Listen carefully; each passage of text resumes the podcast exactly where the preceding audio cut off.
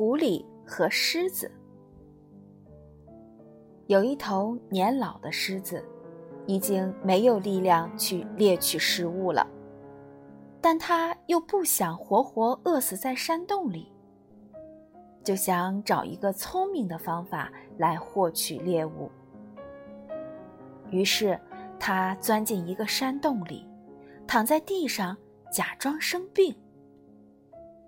听说狮子生病了，其他小动物都来好奇地观看。这时，老狮子会迅速抓住到手的美食。狐狸识破了狮子的诡计，远远地站在洞外，问狮子身体现在如何。狮子回答说：“很不好。”为什么只有你不进来看我？狐狸说道：“因为我发现进去的小动物一个都没出来。”